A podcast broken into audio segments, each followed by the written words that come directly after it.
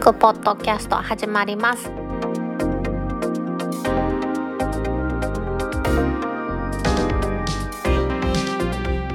2020年6月26日タックポッドキャスト第101回目の始まりです。この番組は天王寺アップルクラブの大道とコメントのコーナーからはタックメンバーの北尾姫とお届けします。今週はですね先日の日本時間では23日の2時ですね。に発表されました。WWDC2020 の話題から取り上げたいと思います。だいたいこれ珍しくですね見ましたよ。Apple TV で Apple イベントが見れるということで今もね最近はそうなってますんでそれで見ました。今回はもうオンライン開催でやるということですからあらかじめ取られたもんを配信してるだけですからリアルタイムで訳をつけたりしなくてもですね Apple がもう日本語訳を提供しているという形で発表されましたなんか面白かったですよね。最初と最後にね、ティミ・クックさん出てきたといろんな話がありましたけれども、大きな話としては各 OS のアップデートが行われるということと、インテル Mac から今度は Apple が自社製の CPU、Apple シリコンに移行しますというお話が大きなメインだったと思います。内容について私の興味あったところをちょっと拾っていきたいと思います。まずは iOS14 ですね。これはですね、何かしながら他のアプリも使えます、ピクチャーインピクチャーというのができるようになります。ですので、例えば Web ブラウザを見ながら動画を見る、まあ、Netflix 動画を見るとかっていうのも多分可能になるんだろうなと思うんですよね。大道なんかの場合はそういう意味では今までは違うデバイスを用意してやってました。iPad Pro で、まあ、iPad Pro 音がいいですからね、音楽見ながら Mac でニュースを見たりとかっていうのはあったけれどもそれが iOS でもできるっていうことなんですよね。あとは Apple Clips っていう決済機能があると。これは便利やなと思いますけど、なんか昔クリップっていうなんか動画撮影する、これ便利やなと思いますよね。QR コードを見たりとか、ピッて接触タグでできるっていうことですから、すぐにその時にアプリが起動してパッと決済できるということで、Suica が立ち上げてなくてもピッてやったら決済できるじゃないですか。あれのアップル版みたいなものっていうことなんかなと思ってますね。それと iOS でちょっと嬉しいのは、今まで着信が電話とかあった場合ですよ。電話以外でも FaceTime だとか、その他の音声での着信があった場合、全画面がパッとですね、占領されてしまったんですけれども、それが画面の上の方に誰から着信ですよっていうこの通知みたいな感じで出るようになったということなんで、これはいいんじゃないかなと思いますよね。であとはですね、アプリが増えすぎた時のなんか整理をですね、検索も含めて機能的になったということで、ホーム画面の一番最後のページに Apple Library っていうのですね、なんかできるんですけど、これもそのカンファレンスを見とったら、こことこことここは表示しないってやったら、そこにあるアプリがポーンと入って自動的に整理されるというみたいな感じで、カテゴリー別で表示したりだとか、まあ、よく使うアプリは上の方にあって、あと50音字でもできるようなことが発表されていましたね。iPadOS は手書き文字がテキスト化されて、これ Apple Pencil で書いたもののことなんですけど、これもありますよね。うん、まあこれはまあどうでもいいかなと思って、いいすいません。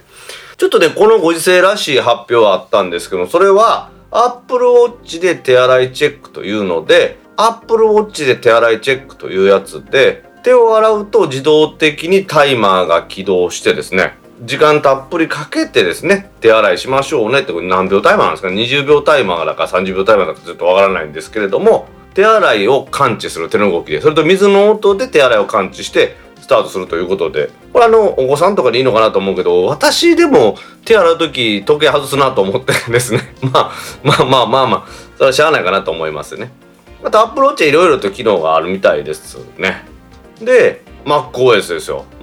MacOS は Big Sur というのに新しくなって、今まで MacOS10 だったのが11ですね。11にいよいよ移行するということが発表されていました。で、それの時にですね、バラバラバラと出てきた時に、なんと独自開発プロセッサーですね。これずっと噂ありましたけれども、Apple Silicon というものに移行していきますよということをティム・クックさんが言ってて、なんか秘密のですね、地下のラボみたいなところに案内してくれてやってましたね。もう確かに iPhone や iPad ではすでに独自の CPU を使ってますよね。そういうところからですね、A12 のバイオニックとかですね、そういうところからするとまあ不思議な流れではないんですけれども、やはり CPU が変わるということは開発環境も変わったりするということで大きなことですので、かなりの注目を集めてるようですよね。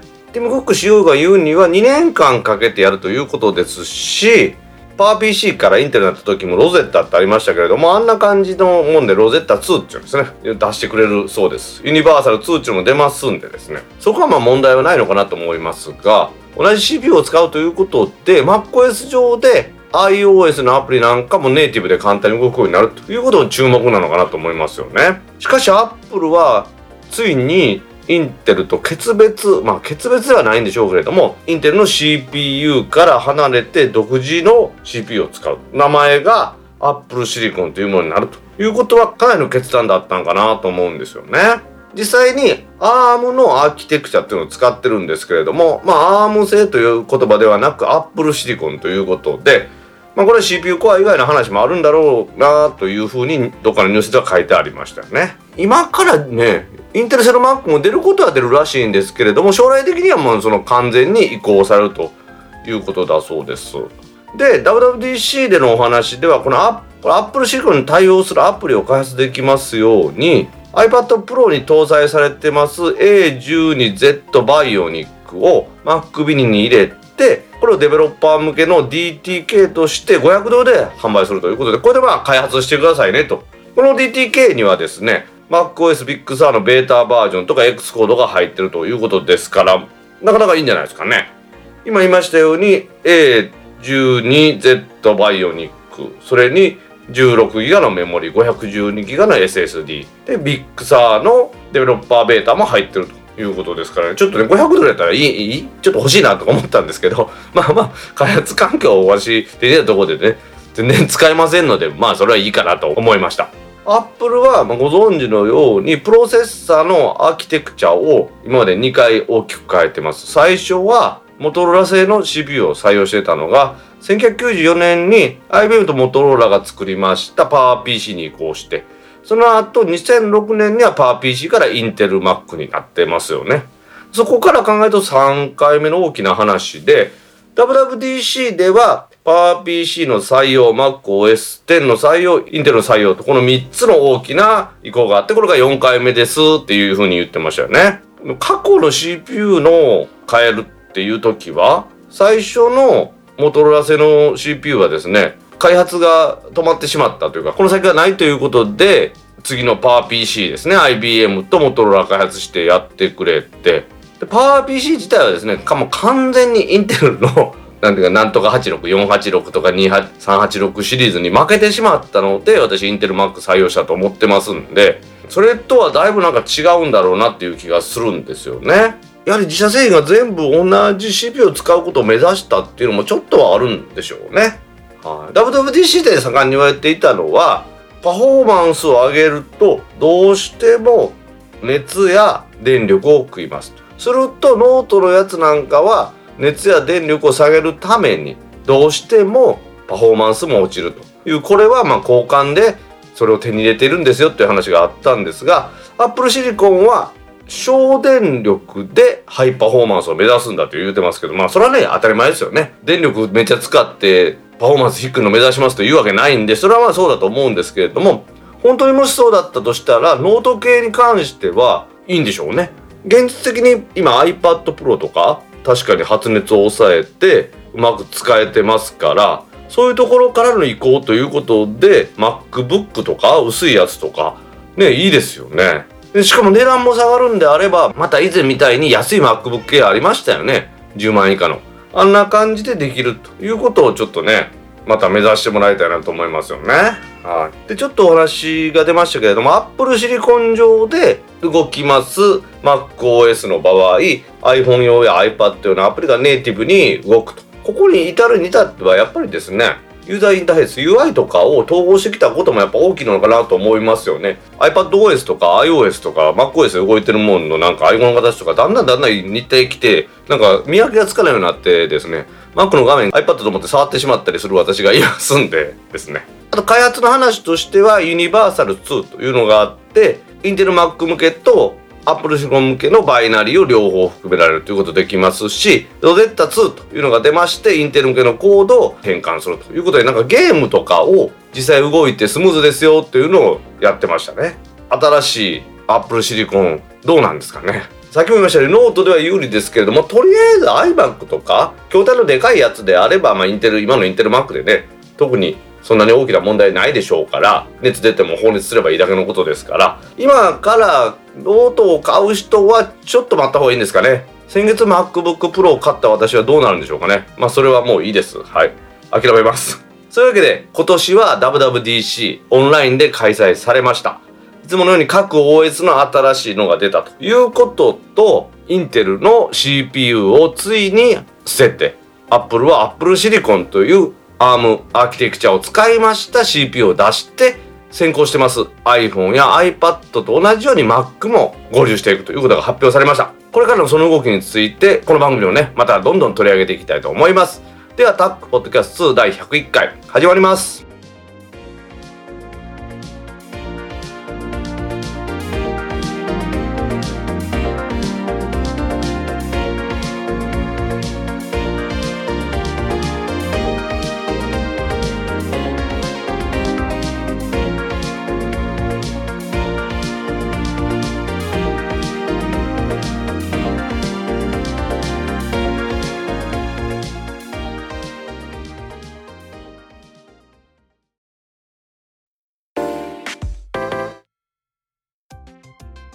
タック公式ツイッターアカウントでリツイートした記事を紹介します。2020年6月21日15時59分にリツイートした記事です。総務省がグッドラックに行政指導どんな時も Wi-Fi について IT メディアモバイルからの記事です。うちの番組もどんな時も Wi-Fi っていうのがあってこれが大きな障害を起こしましたっていうのを以前にお伝えしたことあると思うんですがそれの障害に関するいろんなことから発端となって6月19日付で MVA のサービスのどんな時も Wi-Fi に対してですね電気通信事業法の遵守を徹底することなどを求める行政指導総務省が行ってます。2月と3月にどんな時も Wi-Fi で発生しました。通信障害の際に電気通信事業法の趣旨に反する不適切行為があったと。どんな時も Wi-Fi を提供します。グッドラック社がこうした対応について電気通信事業法の違反が認められた。違反が認められたと。いうことなんですよね。月当たりの提供できる通信容量の総量ですね全てのの逼迫とかいうのがあったがためにこのサービスを利用している人の通信速度を極端に低下させたりしたということが電気通信事業法の運用としてはおかしいですよということを言われてるんですよね。もともとは極めて例外的な場合に待機制限を行うということを言ってたんですけどまあ例えば自分のところのサーバーとか置いてるねところが火災になりましたとかそんなん仕方ないですよね。そういうふうに言っていたんですけれどももう3月下旬には相当数のユーザーにおいて通信速度を著しく制限していたそうです。で通信容量が逼迫してきたということで一定基準を超過した利用者に対しては月額25ギガの容量制限というのを実施したんですがその制限を受ける具体的な基準をちゃんと示していなかったと今のようなところのサービスをこういうふうに制限してますよというのの必要な情報をちゃんとですね提供する体制を取れなかったということでユーザーの利益が損なわれて社会的にも大きな影響を及ぼしましたということで怒られてるんですよね。いやこれはその何て言うんですかねネット上でもうクソやみたいなことねいっぱい書いてありましたけども本当にちょっと何考えてんねんというような話ですよね。これで採算が取れるんであればそら他の通信会社 MVNO も MNO も同じことやるんじゃないかなっていうことですよね。できないからみんなやっていなかった。まあ工夫したらできるのかなと思ってたけどやっぱり破綻してますよね。これ破綻中の会社が破綻じゃないですよ。このサービスが破綻してて、挙句の果てには総務省から行政指導を受けてですね、法律に反してるぞっていうふうに言われるっていうのは、これ電気通信事業者として存続も危ぶまれるようなことですよね。なんかクラウド SIM を使ってどうとかとかってなんか入れて紹介しましたよね。3月の通信制限を行った時にいろんな人がスピードチェックとかしてたんですけれどもダウンロードが50キロ？アップロードが220キロとかですね。非常に遅いですよということになってですね。それに関してですね MVNO としてですねいろんなまあ総務省の調査を受けてこういうことになったということだと思うんですよね。クラウド SIM がどうとか悪いとかそういう新しい技術が悪いとかっていう話じゃなくって無制限だと歌ってたユーザーに対して無制限ではない制限をかけたりですねスピードを遅くしたっていうのはお金払った人にとっては騙されたですね。騙すという意図がないので詐欺には当たらないと思いますがもともと騙そう思ったらこれ詐欺に詐欺にも当たるようなお話なんだと見とって私は思うんですよね。さあ難しいとこではありますよね。これねやっぱり三大キャリアですね。キャリアは4つありますけどもその三大キャリア楽天のノイズ三大キャリアは安定してて間違いない通信をしていますけれども高いっていうのがそうですよねそしてサブブランドの Y モバイルとか UQ っていうのありますけどあそこはもうまだちょっとなんか高いような気がするんですよね。それってと MVNO になると思いますが MVN は今度は店舗はないし申し込みに関してもちょっとですね知識がないと難しいというふうになってますからね。このどんな時も Wi-Fi はですね専用のなんか機材をそれをつけてやってたけどもまあヘルタ持ち歩くもんね何本無制限としても重たくて邪魔やと思いますしそう考えると楽天モバイルの eSIM は良かったのかなと思うんですけどあれもいろんな問題が発生してますんでね一概には言えないところではありますよね。どんな時も Wi-Fi を提供します。グッドラックに対して総務省が行政指導を行ったというお話。二度とね、行政指導を受けないように利用者に損をさせないサービス運営を目指してもらいたいなと思います。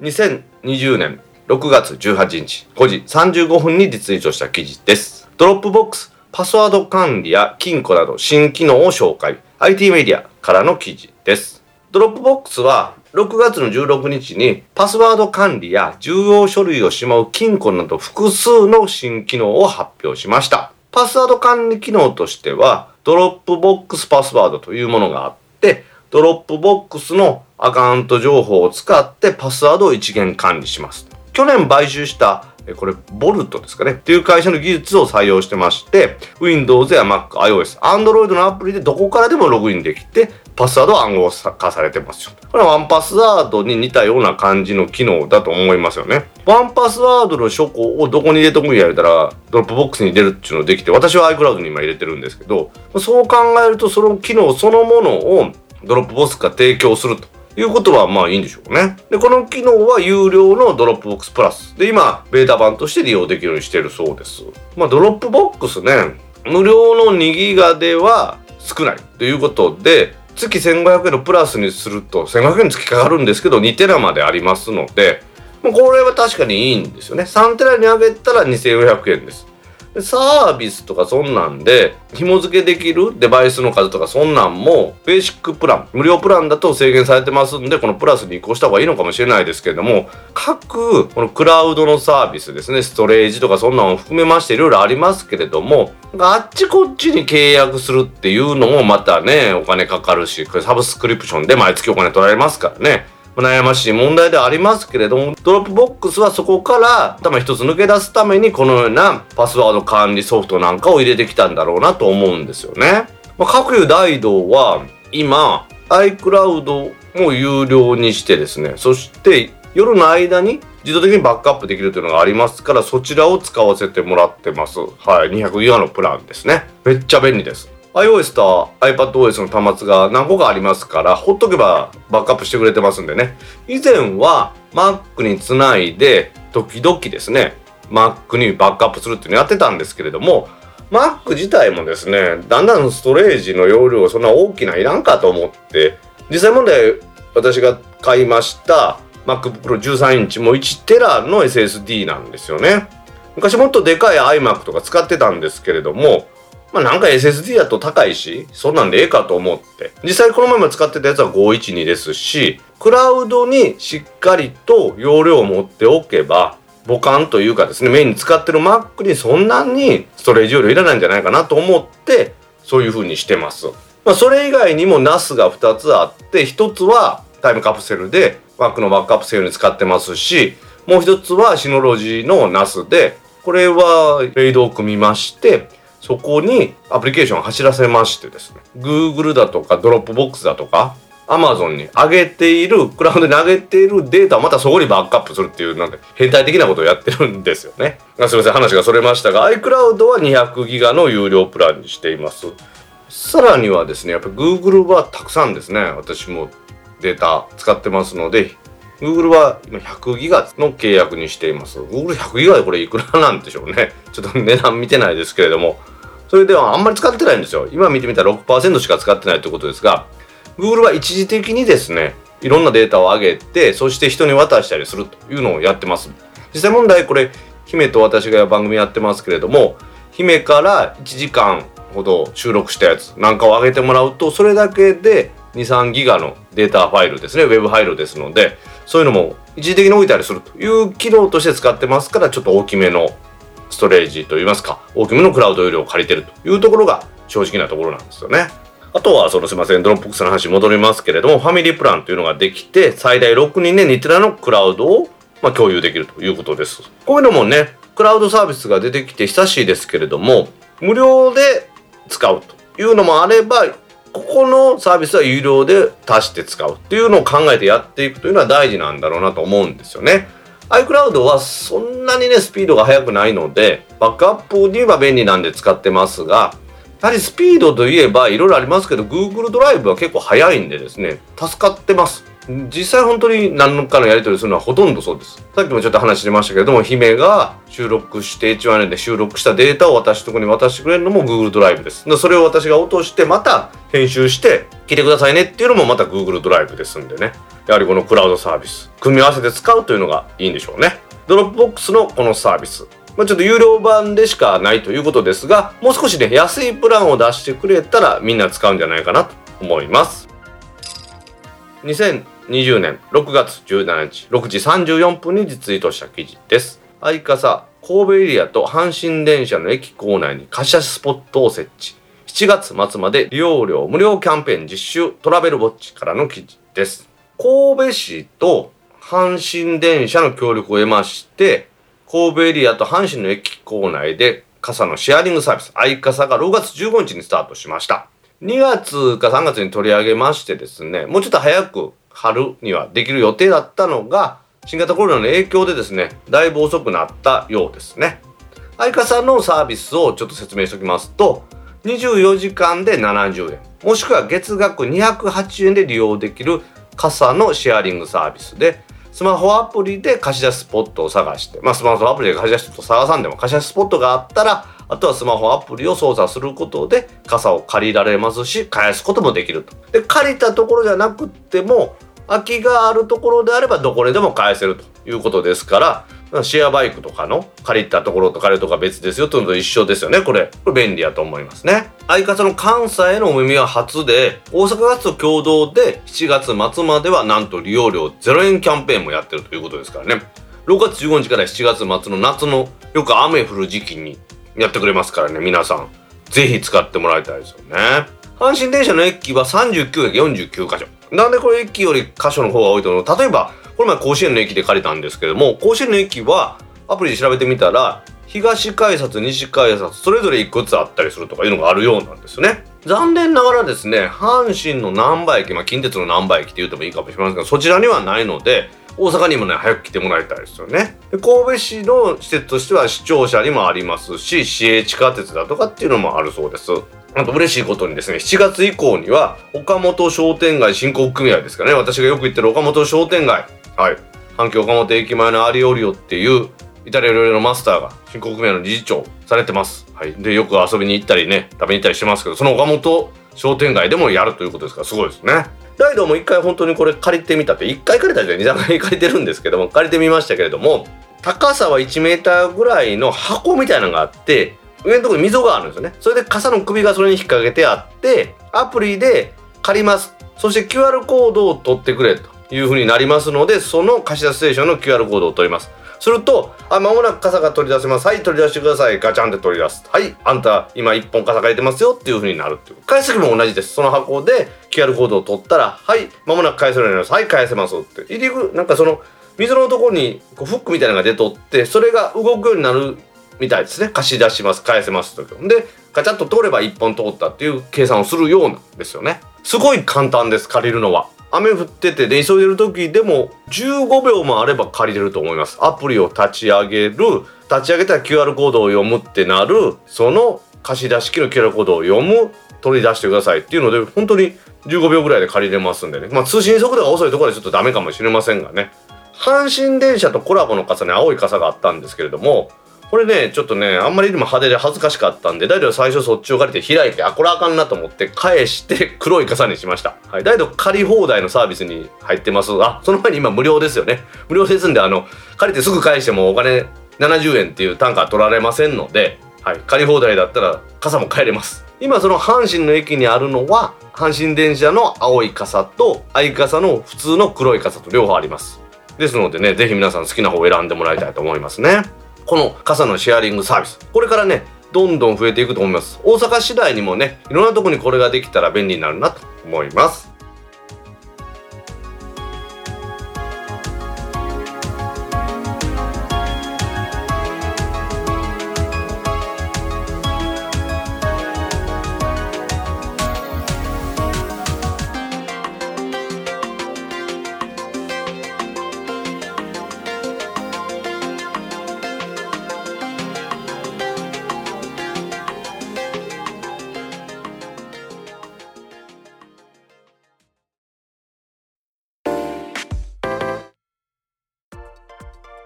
ポッドキャストにいただいたコメントを読んでいくコーナーです。このコーナーからはタックメンバーの北尾さんとお届けします皆さんコメントありがとうございます。はい今週もたくさんのコメントありがとうございますツイッターでハッシュタグタックキャストとタック宛てにツイートいただいた中から一部を紹介します。はいお願いします今更ながら99回聞いています。次回は祝100回巻き戻し早送り A 面 B 面取り出し裏返しセット。録音をするとき指をチョキの形にして録音と再生ボタンを押し込む声を吹き込むという動詞。テレビの音を録音しているときに母親が喋って切れる。すべてが懐かしいです。島虎さんから6月18日22時58分にツイートいただきました。はい島虎さんコメントありがとうございます。ありがとうございます今でもあのカセットテープの機械ってガチャって押し込むのじゃないタッチみたいなボタンやけど再生と録音と同時に押さなあかんっていうのやっぱ多いですよね。あそう。うん。あれなんかミスを防ぐためなんかなと思うんですよね。おー。ああのもう撮ったらやつに重ねて録音したらまずいじゃないですか。うんうんうんうん。なので2つのボタンを押すっていう動作なんかなとは思うんですけどね。昔はしレコードからカセットテープに音を取るとかいうのもよくあったみたいですよねうん。レコードから私なんかテレビからやったけどね。テレビから？テレビであのなんか歌番組とかを録画してた。録音か。あー。あそれやったらね私あれ FM ラジオがよう撮ってたわ。違うで。カセットテープでの、うん。テレビの前にカセットテープを置いてあ欲しい曲だけ録音してて同じ現象よね。レコードの前で撮るのとああなるほどそういうこと。かスピーカーの音を取ってるってことね。うん。カセットテープの次に出た MD もほとんど見なくなりましたね。ねえ私 MD いまだにいっぱいあるよ。その後は何やろ結局はそのままか。今はあれやもんね。ストリーミングで聞くっていうことが多いですもんね。うんそうね。まあ、時代が変わることによってね音楽の聴き方も変わってきたんでしょうね。今今あれでしょ。サブスクであれ月なんぼで課金したらなんぼでも聴き放題っていうのが多いんでしょうん私 Amazon プライムミュージックおおなるほどなるほど。あ私も Amazon プライムミュージックには入ってることは入ってるんですよね。聞いてないけど。うん。Amazon Prime Music を Amazon Echo で再生させてその前にカセットデッキ置いて撮ればいいよね。うん。何のために？えどう利いや用するか教えて。昭和の気分を味わうために。あはい。はいというわけで島虎さんコメントありがとうございました。ありがとうございました。続きまして公認おつまみ鳥さんから6月19日23時5分にツイートいただきました。はい。鳥さんですかね。コメントありがとうございます。ありがとうございます。ほらはい。エアリアル。おエアリアの写真いただいてるんですけど黄色いパッケージのチェダーチーズと青いパッケージの塩味と私初めて知った緑のパッケージのこれは何味ですか？焼きもろこしかな。トウモロコシかな。うん。もろこし味っていうところしか見えないですけどね。うん。絶対美味しいわこれ。あこれ緑は姫食ったことないの？ない。これさあまさにさうん何？トウモロコシオントウモロコシみたいになるんじゃないの？えこれって何でできてんの？米 いやトウモロコシでしょ。やんね。すごくない、うんカツサンドみたいなもんやん。トウモロコシ好きにはたまらんやつやろ。まあトウモロコシ好きだったもん。でとんがりコーンもこトウモロコシ味ちゃうの？でもなんか味絶対とんとんがりコーンやん。絶対美味しいやん。味とんがりコーンやんってちょっと言い過ぎちゃうそれ。違うねん。このサクサク感。食べた？あはい社交辞令か。なんや社交辞令か。行けたら行くわみたいなやつか。もう1週間経ったけど。えー、じゃあ明日の augm のはエアリアルの音も OK ってことで。いや Zoom 側に流したらあかんでしょ。怒られるでしょ。サクサクサクサク。あサク大丈夫か？誰かがプレゼンしてる時ミュートにしてくやんやなプログラムとプログラムの間は5分の休憩入れてるんですよ。全てのプログラムの間に。おトイレ休憩か。やっぱりねパッて入れ替わるの難しいでしょ？あのリアルと違うから。うん。トイレ休憩もいるしね。ちょっとなんかあと休憩もいるしね。うん。退屈やから席立ったわけじゃなくてトイレも我慢できひんっていうのがね。うんうんうん。まあそれもねプログラムごとに入れてますからぜひ皆さんご参加ください。はい。購入おつまみをて片手にね。はい。鳥さんコメントありがとうございましたありがとうございました続きまして新しい BGM いいですねせいじさんから6月19日18時10分にツイートいただきましたはい続けていきましょうはい。うおー、かっこいいと思ったら、大道さんの入りも若干渋くなってる？そっか、VR 収録辛かったんですね。うちのオキュラス GO はもはや電源も入らなくなってしまいました。コロナ禍で VR まっしぐらだと思ってたのにな。プラスさんから6月19日20時37分にツイートいただきました。はいせいじさんプラスさんコメントありがとうございますありがとうございます。なんかさ、ぐっとイメージ変わったよね、番組のね。うん、すごいよね。音楽ってすこんなに変わるんやと思って。私のイメージにぴったりですけどねあ、はい。あのちょっとでねプラスさんが言ってるようにねうん。冒頭部分もちょっと渋めに喋ってみたんですよ 意外とちょっとミーハーやってんな。嬉しかったよな。でねうまくいってないですねわざわざ撮り直したんですけどねちょっとし 失敗だっていうのは分かったんで今週からは普通に喋ってますんで安心してくださいすごいね。でも、プラスさん、そんなん気づくってね。私なんか、プラスさんのこのコメント見てから聞いてんけど、全然違いわからんかったで。ほんま 見てから聞いてんで、ちゃんと。冒頭15秒ぐらい2回ぐらい撮り直しますからねええごめん、全然気づかんかったわ。新しい BGM トルキさんのアベレージですね私も購入させてもらいましたけど皆さんもぜひ購入して聞いてくださいはい。はい、さっきの話じゃないですけど番組を再生してその前にカセットテープ置いて撮る時代じゃないですからね サブスクリプションで購入するか買い切りでダウンロードして購入してくださいはい。そういうわけでせいじさんプラスさんコメントありがとうございましたありがとうございました。続きまして、100回目おめでとうございます。さすがトルキスさんの BGM ですね。違和感なく馴染んでいて、今回もとても聞きやすいですね。これからも楽しみにしていますので、頑張ってください。ひまちゃんから6月21日16時48分にツイートいただきました。はいひまちゃんコメントありがとうございますありがとうございます。はいそうですねやっぱトルキさんの BGM ね評判とってもいいですねうちのイメージをしていただいて、まあ、この曲はオープニングどうですか？ってご提案いただいて使わせてもらってますんでねうんやっぱりオープニングはオープニングのニュースはニュースのぴったりの曲になってますんで嬉しい限りですよね。トルキスさんが私たちに寄せてくるってことやろ？それ言い過ぎなんじゃないかおい。そ私はそこまではよう言わんけど、まあ、そのひたひたと近づいてきてくれてるってことやろ？まあ多少はね、まあ、あのイメージしてくれてるのかもしれませんけどその、まあそれだけのために作られてるわけじゃないですからね。はい。ひまちゃんもね電気屋ウォーカーさん頑張ってますからね。はい。ねいやすごいよねすごいよね電気屋ウォーカーさんのオープニングの曲あるじゃないですか。うんあれってなんかフリーらしいですね。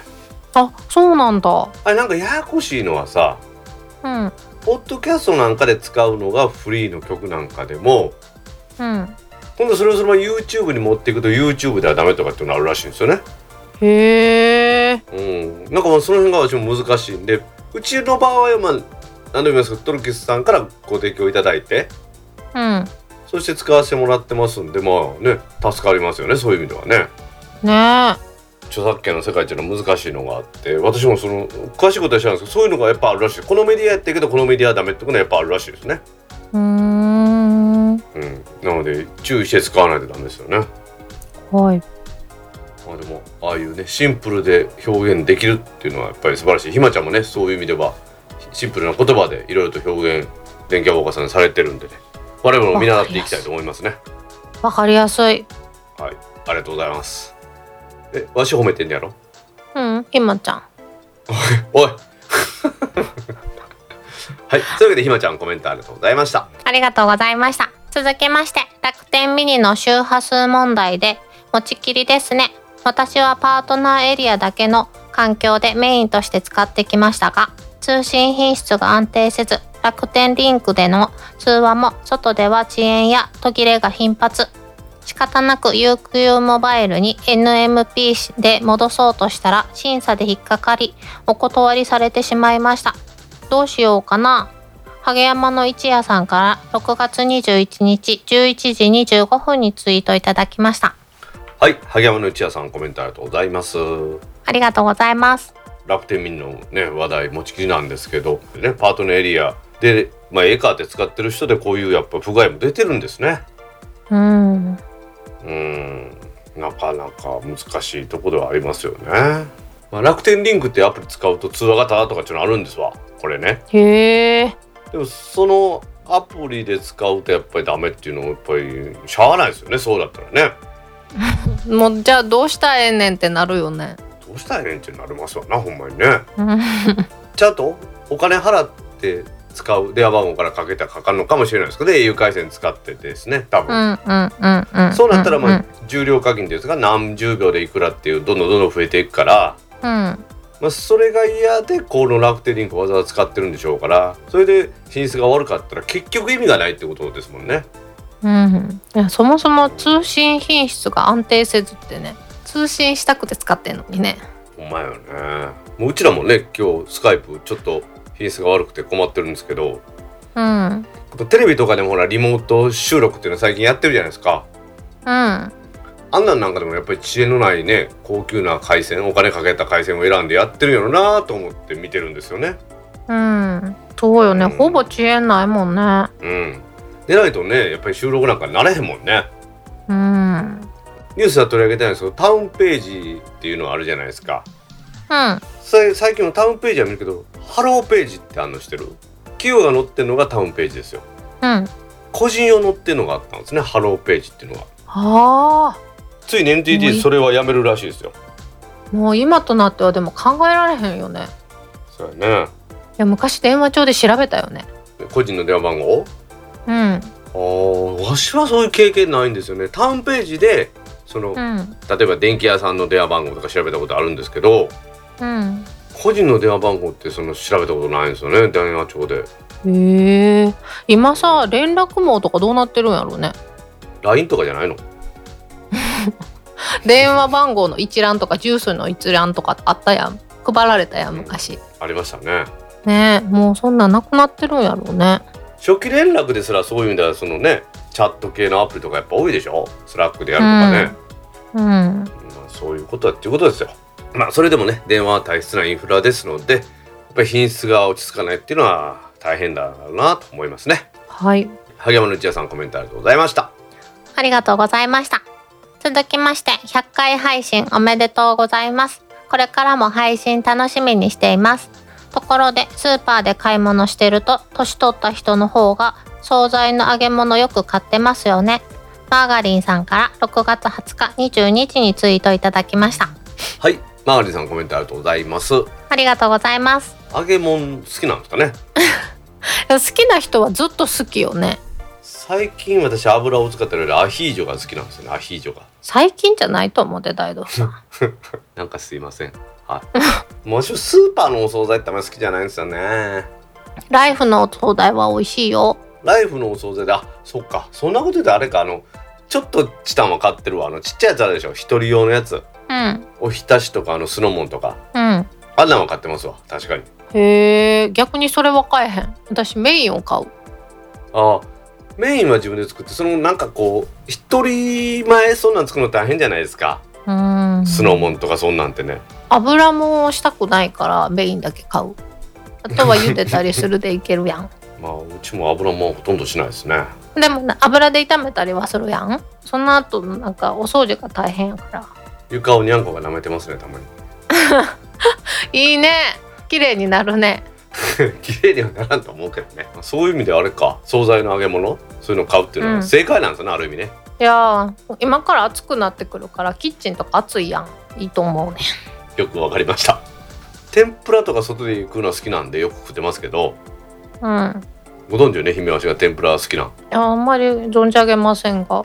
準レギュラーの柴さんとよく大吉で飲んでますよ私。あそうなんや。もうそうそうそうはい。そういうわけでマーガリさんお惣菜の揚げ物買ってみましょう。何の番組なん？料理番組、はい。マーガリさんコメントありがとうございました。ありがとうございました続きまして祝タックポッドキャストセカンドステージついに100回。配信ありがとうございます。VR の公開収録を期待したこともありましたが Zoom の公開収録も輪が広がって楽しいので企画していただけたら嬉しいです。イクラムさんから6月20日14時10分にツイートいただきました。はいイクラムさんコメントありがとうございます。ありがとうございます。100回です。ありがとうございます。ありがとうございます Zoom の公開収録はねちょっと難しいですね。お。えでも大阪でもうん。いよいよ明日そのズームでやってるのを YouTube で流すのやりますけどうん。この前ほら電気屋ウォーカーさんと一緒にやった生配信ね。うん。あんな感じで YouTube に流すのやけど Zoom でやるとほら誰かが発言するとそれしかも聞こえなくなっちゃうじゃないですか。おー。ってことは公開生配信にはちょっと向けへんのかなっていうところですね。うん公開収録とか公開生配信は YouTube でやった方がいいのかなと思って YouTube でやるのはねやってもいいのかなと実際思いますよね。楽しかったうちの場合はねその表に出せないことばっかり出ますからね姫がね。私がじゃないやろ？表に出せないのは大道さんの裏情報だけやで 裏裏情報ってなんだ？でもまあいいですね。Zoom で姫と足を結んでそれを YouTube で配信するっていうのはやってもいいのかもしれないですね。うん。楽しかった。あのなんかリアルタイムでコメントが見れるの楽しいね。私あれ初体験でさ。あそうなんや。うん。楽しかった。私あの昔ユーストリームってやっとったじゃないですか。うん。あれで生配信ずっとやってたんでああいう感じばっかりでしたね。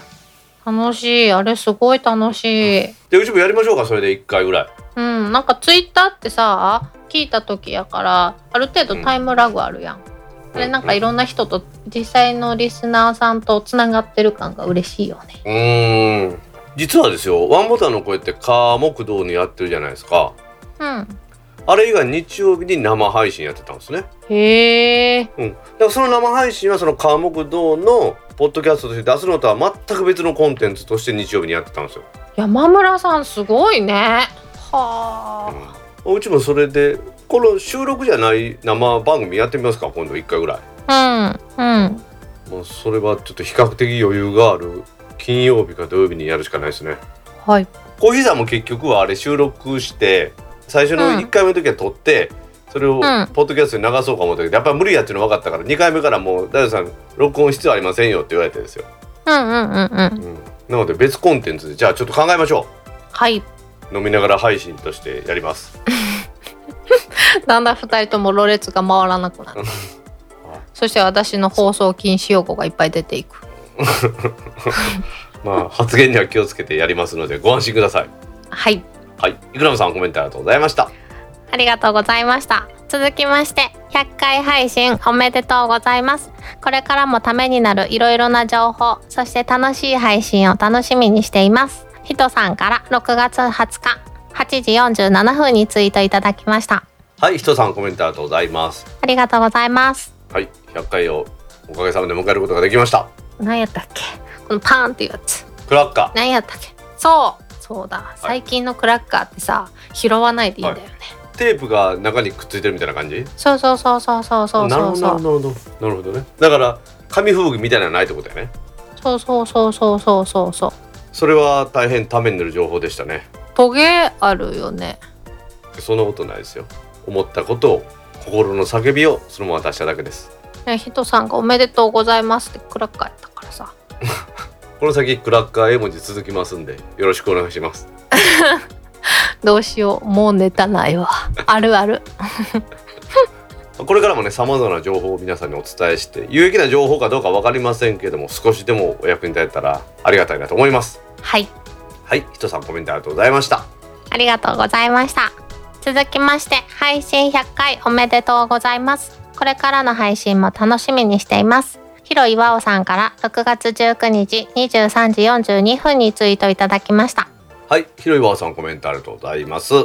ありがとうございます。はい100回迎えましてこれからも配信しっかりやりますよ。まあでもねニュースとかってもっと広い視野でやりたいんですけどなかなかそうはいかないもんですね。例えば？いや広い視野がないってことですよ私に。広い視野を求めてる人はまた別の番組に行くんじゃないの？あそっか。気にせんでええか、うん、うん、これからも狭い視野で狭い範囲の情報を皆さんに発信したいと思います。はい。広岩さんそれでいいですか？だってそんなんよね。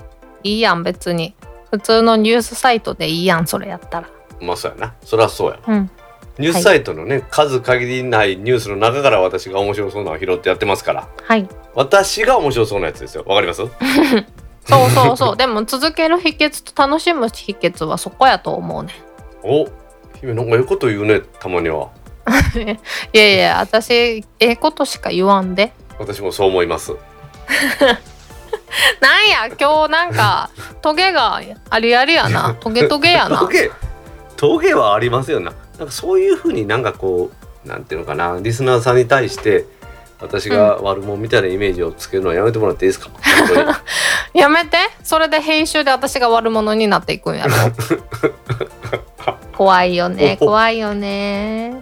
というわけでひろいおばあさんコメントありがとうございました。ありがとうございました続きまして配信100回おめでとうございます。お金で買える幸せなんだよは姫のキャラが際立って大好きです。ひろふわさんから6月19日12時11分にツイートいただきました。はいひろわさんコメントありがとうございます。ありがとうございます。大好きいただきました。お金で買える幸せなんだよとかそんな発言普通しないですよ番組で、ね、いや幸せはお金で買えないでしょ？ああそうですかね。まあ、うん、難しいとこですねそこは。うん。まあでも美味しい食べ物は買えるな。幸せが何なのかっていうところからもやっぱり考えながらね。あかん。深くなっていくからやめとこそこ。小さな幸せ大きな幸せありますけどね。はい。幸せの形は人それぞれですからね。あの駅降りたら大雨降ってきてさ。うん。あまずいと思って駅に引き返したらね相傘で傘を借りれて幸せとかさ。うん。大事大事。お金で買える幸せやね。うん。でもちっちゃいことってさ見なかったら気づかないけど幸せやなって気持ちの持ちようやなと思う時ない？今日はいいこと言うね。うん。いつもカットされるけどね カットせい だからいいことも言ってるって伝われへんけどね。今日はちゃんと生かしといてね。あのないと思ってるタバコの箱に一本入ってたら嬉しいね。あとなんかたまたま開けた冷凍庫にアイスクリームは、残ってたりとかね。私の場合なんかあっちこっちに一万円札があったりするとちょっと嬉しいですね。それはなんかよくわからん。えわしあの財布を使わないんであそういうことあるんですよ。いや1万円がなくなってたら大概気づくけどね普通の人はね。いや気づかへん。普通はねもうちょっとお金は大事にしましょうね。あはい。大事にします、お金は幸せも買えますから。黒い。はいひろわさんコメントありがとうございました。ありがとうございました。続きまして100回配信おめでとうございますはるさんから6月19日9時19分にツイートいただきましたはいクラッカーも言ってもらいたかったですけどもう一ついきましょう、100回配信おめでとうございます。クラッカー。みどりんさんから6月19日8時35分にツイートいただきました。はい、はるさん、みどりんさんコメントありがとうございます。ありがとうございます。はい、どちらも100回のお祝いあいただきましてありがとうございます。ははい、クラッカー付きでね。い、約2年の歳月を費やしましたが、どうにかね。はい。先週はへんかったけどさ、うん。姫がお休みしたのは2回ですけど、番組を1回だけ休んでるんですね。え、去年の6そうやったっ月。けえーそうやったっけ？そ去年のっかそっ6月に。かあれ、私の仕事が異常に忙しくて、まあ、あれはもう忙しくなるっていうのは分かってて休みますって言ってたんやからよかったんですけどねでもなんかほら収録したのになんていうのなんかこうなんかがあってね編集もしたのに出されへんかったとかじゃなかったんでまあよかったかなと思ってますはい。この先はねお休みすることなく続けていけたらいいなと思うんですけどなんかねこうなんかあった時はこう短いバージョンのやり方とかも考えとかなあかんのかもしれないですねうん、そうね。まあでもね姫のこのコメントのコーナーはね主要コンテンツの一つなんでこれからもしっかりとやっていきたいと思いますはい。皆さんがのコメントあっての私のコーナーです。私のコーナーって言い切ったった。まあ姫のコーナーですよ はい。まあ収録長い長いって言われますけどねはい。言うたった言うたった言うたった いやいやいやいやいや、今も長いからね、すでにね。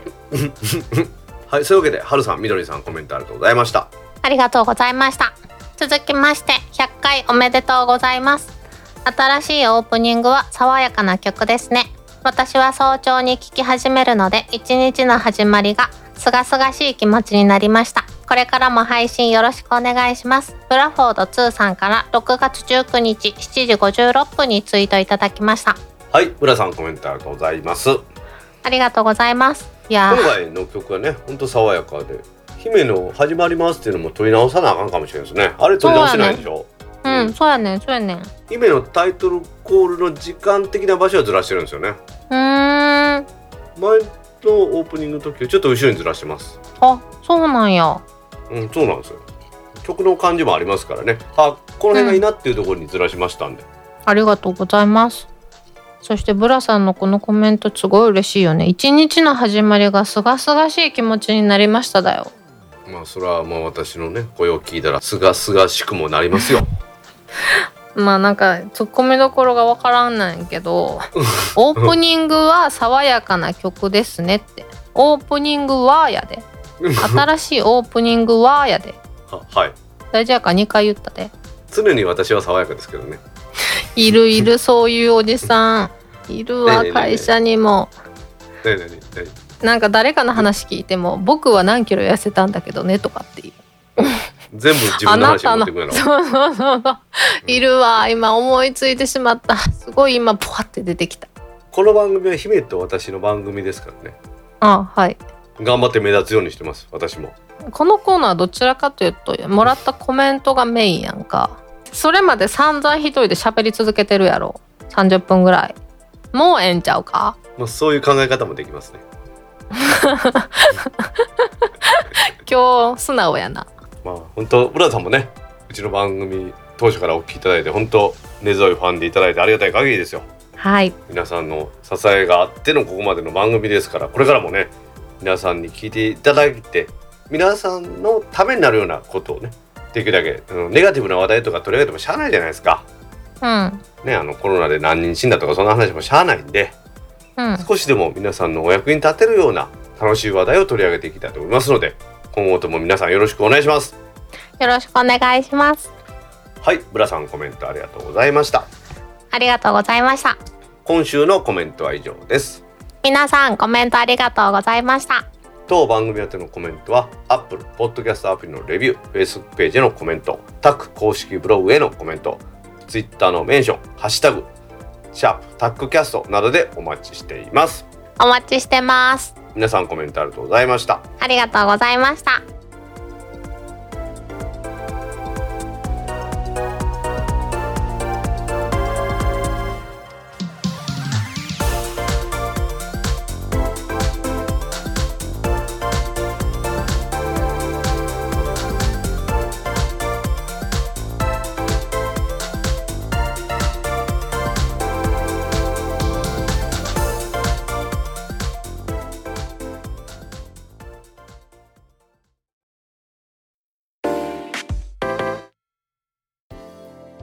タックポッドキャスト第101回もエンディングを迎えましたはーい。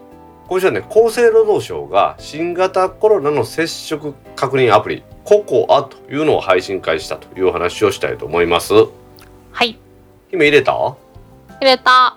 私も入れましたこれは実際ニュースのコーナーなんかで前に取り上げたんですけれども、アップルとグーグルがですね、アップルは iPhone でグーグルは Android で接触の確認するアプリの API も作りまして各国にそれを渡すので各国でそれの実情に合わせたアプリをに作ってくださいということで渡されたものを厚生労働省が作ったということなんですね。すごいね。すごいね。これのすごいなと思うところはスマートフォンの近接通信という Bluetooth を利用してうん。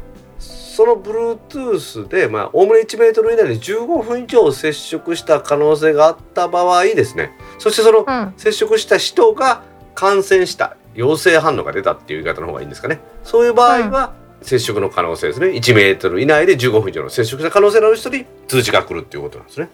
うん。うん。うん。うん。ですのでその GPS とかで場所でどうとかってやるんじゃなくって例えば私と姫が近づいたら姫のピクセル私の iPhone が Bluetooth 同士で通信してそれが何分か以上あったらあ接触してるなで私が陽性になったら姫にああなたの接触した人は陽性になりましたよっていうのをやるっていうことらしいですね。すごいね。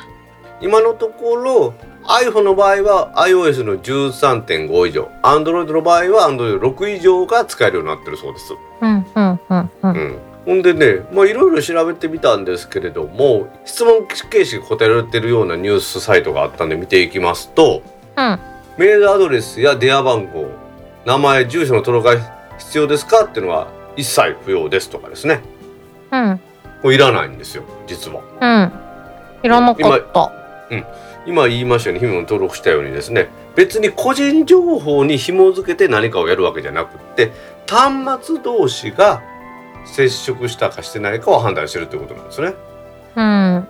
私ちょっと思ったんですけども例えばロッカーとかがあるようなとこあるじゃないですか、うん。スポーツジムとかうん。うん。あんなところやったらロッカーの中に掘り込んどったらロッカーの中で近い人みんな接触したようなことになるのかなと思ったんですけどうん。まあ本当にスポーツジム内で接触してることになるんでいいのかなと思ったんですよね。うん。まあ、電車なんかの隣同士やったら長いことおればやっぱりね接触したってことになるでしょうからそれでいいのかなと思って、まあ、だからこうんの使い方っていうのは確実に接触したしてないっていうのを見分けるのにはまあまあいい感じなんだろうなと思うんですよね。すごいよね。私はすごいと思いますわ。あとは国やスマホメーカーに自分の居場所移動先を知られてしまうのではっていう心配も個人情報は一切記録してないですしネットワークにもそれはアップロードされないと。スマホの中にその端末の識別情報として誰かと1メーター以内の距離で15分以上の時間が経過した時だけ記録するらしいんですよね。うーん。うんえ、じゃあうん端末に保存されるっていうことは何かが増えて消費されていくってこと？まあそれもね、まあ、ちょっと後で話するんですけど先にこっちの話させてもらいますけどはい。その今言った接触したしないの記録する際にはうん。相手の名前や ID とか相手といた場所とか相手といた時間などは記録されないんだそうです。うん。まあ例えば ID 番号としてね私が100番姫が101番としたらうん。私の端末には101番の人と何分以上いたっていう記録しか残らないらしいです。うん。うん。うん。うん。なので今言った姫の言ったところのあれもそんなにはないのかなと思うんですよね。うーん。うん、ここでも同じようなところで書いてあるんですけれども例えば消費電力が上がるんですよねっていうのは、うん。技術的に言えばノーですよと。多少は上がるかもしれません。それは何でかというと Bluetooth を使うからうん。Bluetooth を使ったことによって上がるでしょうけど Bluetooth って Wi-Fi と違ってほとんど電力食いませんから。へえ。なのでね例えばその Bluetooth のマウスとかって結構長持ちするんですよね。電池入れてから、うん。うん。うん。うだん。からまあそういう意味ではいけるんでしょうねへえ。外国でも使えますかと海外でもね使えますかっていうのですけど、これはダメだそうです、あ、そうなんや。うん、このアプリはさっき言いましたように Google と Apple が開発したものをうん。各国の保健衛生機関日本だったら厚生労働省ですよねうん。そちらが一国一アプリということで出すことになってるんでうんで日本では最初言いましたこのココアっていうものですね名前がそれなので、うんこれは他の国で作られたアプリとはまあ言ったら同じ API を使ってるんですけど互換性とかはないっていうことなんですよね。うーんでもさ、い仮に海外にどこかの国に行くってなった時にその国の同じようなアプリを入手したら同じようなことができるってことかな。まあそれはもちろんそうですね。ねその国ではそのアプリを入れてくださいっていうことなんでしょうね。え。うん。私も大道さんに教えてもらってすぐインストールしたよ。おういいですね。やっぱりそれ大事ですね。結構簡単だよね。インストールして Bluetooth の利用を許可してあと利用規約に同意するだけで終わるもんね。そうまあそのこのサイトにもあるんですけど結構簡単にできるんですよね。利用規約に「はいはい」とかそんなのするだけで終わっちゃうんですよね。そうこういうのってさインストールしてからいろいろ登録するのがめんどくさくってインストールはしたけど実際使えるところまでたどり着かない人って多いやん。うん確かに。手軽なのがいいよね。それはやっぱりさっき言った個人情報ですか？人の名前だとか位置とかは全然収集してないっていうことから簡単にそういうふうになるんでしょうね。うん。うん、でですねこのちょっともしも感染していると判定された場合なんですけれどもうん。もしも PCR 検査によってですね新型コロナウイルスにあなた感染してますと言われたとすると保健所などからこのアプリの登録用の処理番号というのがもらえるらしいんですよ。うん。でその処理番号をこのアプリを用いて登録をするうん。そうすることによってデータベースにあこの個体番号の人が感染したということで皆さんの感染者と接触した恐れのある人にみんな通知がいくそうですよ。へえでその通知される情報っていうのを端末の接触したよっていう情報のみでうん。それ以外の名前とか個人情報とか位置情報すら全然全く流れないっていうことなんですね。へえ素晴らしいでしょ？いやー未来だねうん。まあ、これがねでも何度かうちの番組でこういう API が作られてます開発してますというところから取り上げたんですけれどもやっぱり Google とは Apple が手を結んだっていうのは大きいですよね。うん。っていうか、うん。Google と Apple が手を結んだら何でもできるじゃんと思えるよね。うん、ですからやっぱりね利害関係を乗り越えてこれを作って公的機関にはこれ無料でね提供してるみたいですからね、うん。うん。うん。まあ、素晴らしいと思いますよ。はいまあ、大阪の方もね最近感染者ゼロが続いてますけどやっぱり油断は禁物でこういう時にこそ今ね第2波とかがドーンと来る前にみんなが端末登録してこういう情報を共有するっていうことによって何かあった時にねその被害を極限するってことできると思いますんでね。うん。いやなんかちょうどさ県外移動が OK になったタイミングで来たやん。うん、すごいね自分が感染を伝えるというものではなくって陽性者との濃厚接触が増えた時にどのように人間っていうのを活動していくべきかということを考えてもらうようなアプリですっていうふうになってるんですね。へえうん、だから自分が陽性と疑われる場合ってそうなってからではなくって今、うん。体調が万全な時に周囲と協力するという形、これがまあ言ったらみんなのに協力するためのまあアプリですよ。ということだと思うんですね。うん非常にねこれによってリスクが低いという風な状態を作り出すということをみんなでやるということだと思うんですよ。うん確かにこれを入れたところで即効性は私全然ないと思うんですよね。うんうん、だってその例えば何ていうんですか？この今近くに感染した人がいますとかいうのが分かるわけじゃないわけじゃないですか。うんあくまでも感染した人が自ら登録番号を入れたらその人と1メーター以内で15分以上で接触した恐れのある人に通知がいくだけのことですから。うん。ただそれを受け取ったら姫自分の行動ってやっぱ変わるでしょ。うん。というか今でもちょっと変わった。前は自粛中は何とも思わんかってんけど解禁されてから、うんこれ私が普段の行動を気をつけていないと今飲んでる人たちにもこれから会う人たちにも迷惑がかかるなと思うとなんかちゃんとしようって思う気持ちが強くなった。ええことやねいや大事な人たちが自分のせいで何かあったら嫌やなって思うようになったのは素晴らしい今だなと思って。やっぱりねそういうふうに考えてやることがやっぱり大事なんだなとは思うんですよね。うん。だからもう皆さんに迷惑かけるのやめるためにわしもう仕事行くのやめるわ。おう。おうおうおう誰にも迷惑かけないんやったらそれでもいいんじゃない？そこはちゃんと自分で大人の判断したらいいと思うよ。もうそういうわけで皆さんもぜひこの Android の方も iOS の方もインストールできるということですからインストールしてすぐに何か効果があるというわけではありませんけれども何かあった時にその拡大を防ぐという意味ではその助けになるアプリだと思いますのでぜひね無料ですので利用してもらいたいなと思います。はい。はい。それではタックポッドキャスト101回を終了します。はーい。いよいよ明日はエイジョム大阪です。はい。次回のタックポッドキャスト第102回は来週7月3日の金曜日に配信する予定です。はい。では皆さん暑くなってきましたけれども来週も聞いてくださいね。バイニャー。